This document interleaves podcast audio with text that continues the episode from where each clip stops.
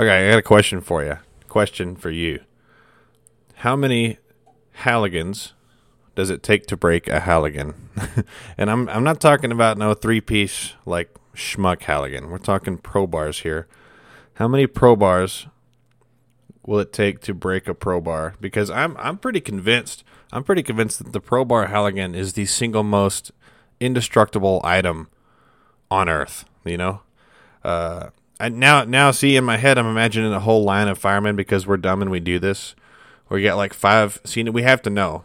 I have to know. I'm going to take this to my crew tomorrow. There's going to be five of us in a line, and we're going to have like three pro bars, like trying to create a cheater bar by lining them up, or like duct taping them together or something stupid. And we're going to have them all torqued on this one at the very end, um, trying to get this huge, this huge mechanical advantage of torque to see if we can break it. And oh, of course, Chief won't be looking. But uh, what what's going to happen is is the duct tape is going to fail, and we're all going to paralyze ourselves whenever it comes flying apart, and Halligans just go flying across the room, and you know they're hitting the engine, they're hitting the truck, um, they're hitting us all in the face. It's going to be awesome. See now, uh, just imagine, just imagine what if the Spartan warriors instead of spears, uh, instead of shields in the phalanx, right? Imagine you're coming against the Spartan army right? And they have their phalanx set up. The phalanx with like the shields in the front, and they would walk together in this line of shields. And you would fire your arrows on them, and they would just bring the shields up, and none of the arrows would get through. You know, you got one, you know, sneaking through here and there, but one arrow, you know. Imagine that the phalanx opens back up, and instead of a bunch of spears, they all have freaking pro bars, right? And they're just running at you with these shiny chrome like pro bars of fury. Can you imagine a more a more terrifying sight, a more terrifying feeling? No, I don't think. Like I said, I think they're the most indestructible, perfect tool that probably exists because they're they're they're so good for fires too, because you can break literally anything with them. And you, if you, it's the perfect search tool too. You take it inside, you lose it while you're interior making your search or whatever you're doing. Who cares? Leave it there guess what? That house is going to be on the ground, and you're just going to walk through the rubble and be like, "Oh, there it is." You just pick it up, kind of brush it off, brush off the soot. It's probably not even blemished. You know, it's still got that original, like, really awesome chrome finish. You know, I think they should make an iteration of the Pro Bar that's solid, like, well, not solid, but it's gold plated. You know what I'm saying? Right? Just imagine you show up, you got your irons. What you do is you can get like a you know when guys retire you get them the sweet chrome axe it's got like the nice stained axe handle and the and the shiny chrome axe head well you get one of those and you pair it with the golden pro bar of glory and you're like unstoppable at that point how could any door ever stop you this is completely absurd i'm going to start a new company uh, i can't call it pro bar i can call it a gold bar but then if I go down the line of the gold bar company, then we might be teetering on, the edge of fraud. So we probably shouldn't do that. But yeah, I'm going to start making gold pro bars. It's going to be amazing. So you can buy one if you want. They're going to be, oh, this is a rough guess, $18,000 a piece. Um, the goal right now is to sell one. If I sell one, I'll probably close down the company. Uh, maybe think about going about public before that, though. oh, goodness. Anyway, so this is Christian Firefighter episode number two. And enough with the randomness, I suppose. Let's talk about something a little bit more direct here. I wanted to take the opportunity in this episode to kind of line out the basis of faith. And this whole series and this whole show, I'm kind of aiming to take the culture of the fire station and take the lives that we live as firemen and relate it to how to be a Christ-like man or how to be a Christ-like woman or and how to live your life in a way that is pleasing to God while also doing what we love to do. Right? And I think that uh, as we talked about in the first episode, there's a lot of guys who who believe that there is a God and they believe in God, but they don't really know much more past what that really means. And if we if we just continue on the series talking about all these things, then it's going to not make a lot of sense to those who don't even have the underlying basis of faith and why we need Jesus and why we need salvation. So I'm going to kind of go through that, and you know, I, have got some key verses. Um, a lot of you guys have heard already before, but I think it's it's important that we that we really look at them, and we try to dig deeper than when we first learned them when we were in third grade at Sunday school, um, because obviously the whole Bible is is God breathed and and the absolute truth and the absolute word of God. But I think that certain verses here and there really give us insight as to they're sort of anchors, anchors in the Bible as to you know why do we need Jesus? Why do we need salvation? And how do we get it? So the first one we're going to look at is going to be Romans 3:23. I'm going to have my Bible right here. I'm going to go ahead and read it. Let me find it here on the page. Romans 3:23 says, "For all have sinned and fall short of the glory of God." And, and like I've said before, I'm, I'm, sure you guys have heard that before. But what what does it really mean? So, for all have sinned. That is everyone, um, everyone who has ever walked the earth, with the exception of uh, of Christ in human form as Jesus.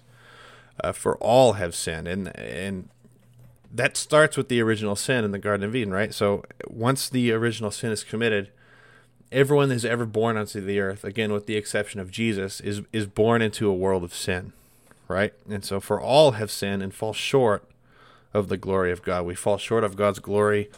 Obviously, that's true, right? God is perfect in every way. Um, just sinning one time causes you to be infinitely short of God's glory. So that's that's going to be our first anchor verse, Romans three twenty three, um, tells us that we all have sinned and we are short of God's awesome, awesome glory. So the next verse we're going to look at is Romans six twenty three, another anchor verse, if if you will. We're going to pull it up here, six twenty three. For the wages of sin is death, but the gift of God is eternal life in Christ Jesus our Lord. So this verse is incredible because it, is such a short verse, but it's so densely packed, right? The wages of sin is death, right? And this is literal and also figurative, I guess is what you could say, death. Um, obviously, everyone dies. But when it says the wages of sin is death, this is death to the soul, right? This this death is is hell, is what it is, right? And um, different people have different beliefs about what hell is literally like. Um, obviously, I can't tell you. um, some people eh, believe hell to be burning in a lake of fire for eternity, which I am more inclined to subscribe to that idea. Some people believe that hell is an eternal uh, lonely misery of just I don't really know how to explain it. It's it's an eternity of of intense, intense loneliness that can never be explained. Uh, I'm not sure of the credibility of that, but we know the way the Bible talks about death is that it is not to be it's not to be taken lightly. Okay, for the wages of sin is death. Right? We don't we don't want to say well it's only death everyone dies this is much more it's much bigger it's much deeper than bodily death this is death to the soul um, so the second part of that, but the gift of God is eternal life in Christ Jesus our Lord. Now this is the important part. Well, I, you know, you know what I'm saying, right? It's it's the this is the part of the verse that gives us hope, right? The gift of God is eternal life. Okay, this is obviously a way for us to directly escape death, right? But the problem is is Romans 3:23 tells us we all have sinned right? So we move to Romans 6 6 It says the wages of our sin. So we all have sinned, and so the payment that we pay for that sin is death, right? And so uh, uh if we just stop there, we're hopeless. Every man, every woman who has ever lived and who, ha, who will ever live is completely hopeless, and there's nothing we can do if we stop there, right? But it doesn't stop there. It goes on to say, but the gift of God is eternal life in Christ Jesus, right? Now what exactly what exactly does that mean? Well, number 1, it means there is a way out. There's a way out of eternal death, right? And the way out is Jesus. Now, the second part of that is this shows that our we have an absolute need for Christ. It's not a choice that we can make. It's not a I guess I'll do this because I want to be a good person. It's not anything like that. It's we have a literal need for Christ. We have to have him. And the third part is that's it that's fantastic news. That is news to us that God cares about us and he loves us and he is not just abandoning us to to frolic around in the fields of our own sin. okay? So, if we go over to our good friend John 3:16 Let me flip over there. For God so loved the world that he gave his one and only son that whoever believes in him shall not perish but have eternal life, okay? So, probably the most popular book in the Bible, right? But if again, if we break it down, okay, so for God so loved the world. So God loved us so much, us being the world, right? That he gave his one and only son. Some uh, some translations, mine's an NIV, some translations say his uh, only begotten son, right? And begotten is just a way to say uh, fathered son. So he gave his only son. So this is this is God's prized possession, right? God is going to give his one and only son his prized possession. Okay, that whoever believes in him shall not perish, but have eternal life. So God sent his one and only son, his prized possession, to the earth to live a human life in human form, to live a perfect life to be sacrificed in order to save us from our own sin. Right? And it is the blood of Jesus on the cross that covers us, that covers our sin when you when you go to pay for your sin. Right? For the wages of sin is death. We all have sin and we all deserve death, with the exception of Christ when he was on earth in human form.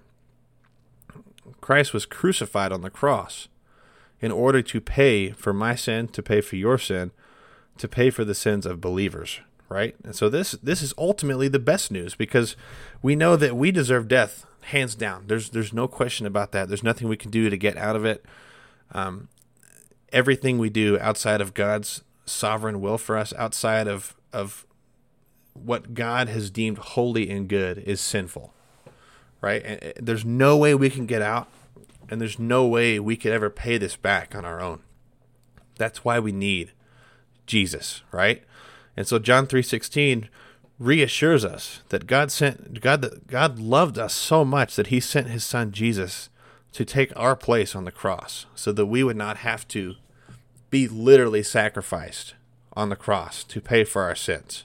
Right? Jesus came and redeemed us of that sin. But the thing is is the redemption is not automatic.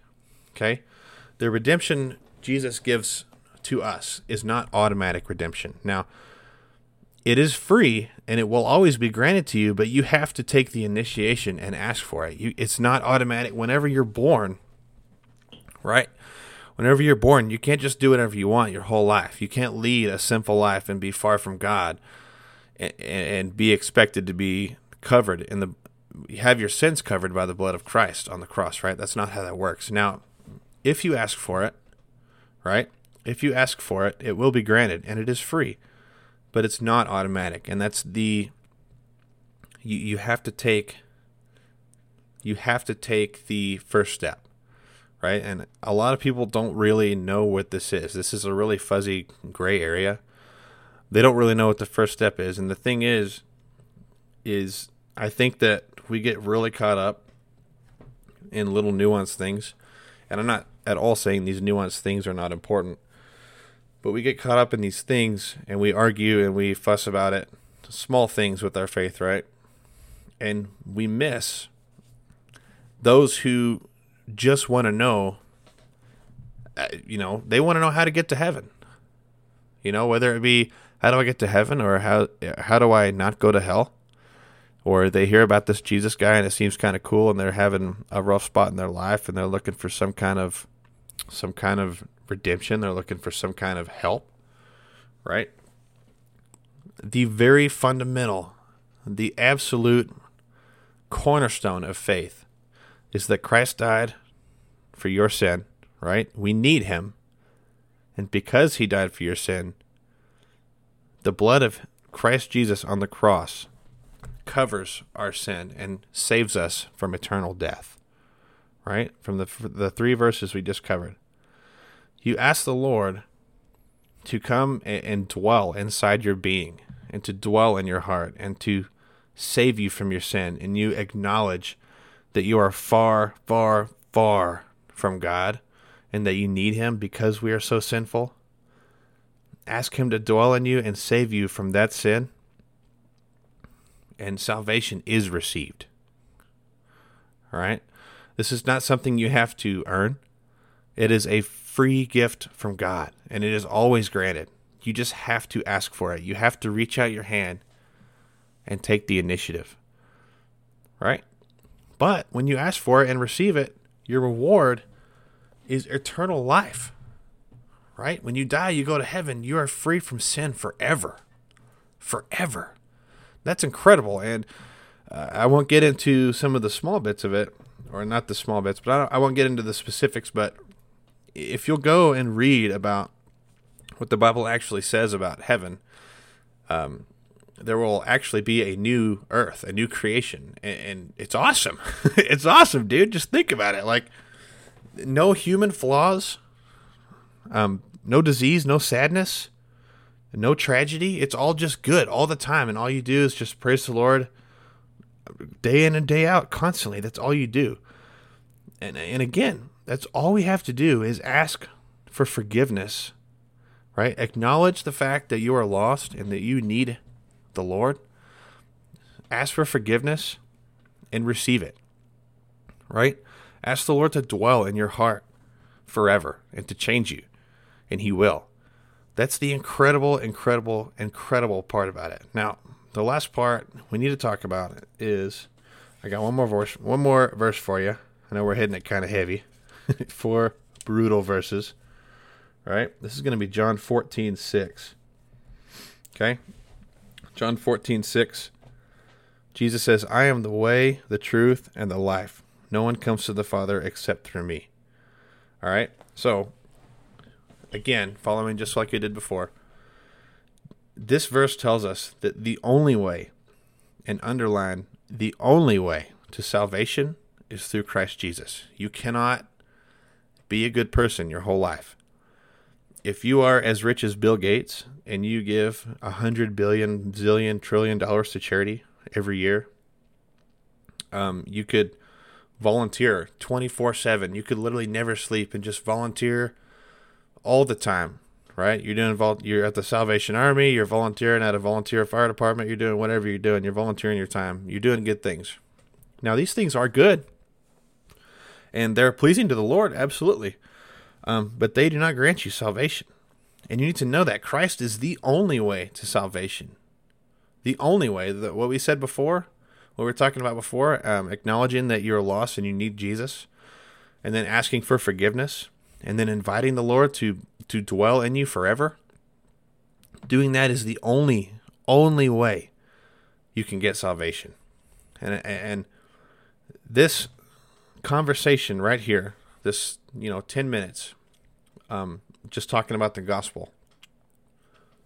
This is the absolute anchor, the fundamental um, sort of introduction to faith, right? And if if you're trying to jump in in the middle, or if you're trying to jump in, that's that's not a bad thing. That's not a bad thing at all. You should absolutely learn about what the Bible has to say. You should you should refine your philosophy. You should figure out what you what you believe. Obviously, I think anything in the Bible you should believe because it's it's God breathed. But if you if you are not rock solid in this base of your salvation, then I think you're starting in the wrong place.